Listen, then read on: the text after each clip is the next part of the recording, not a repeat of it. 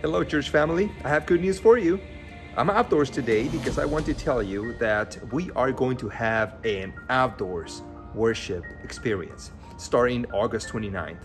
But for that, you have to go to the link below me and then you'll find all the information that you need to have before attending the worship service. Hope to see you there. God bless you. Bye bye.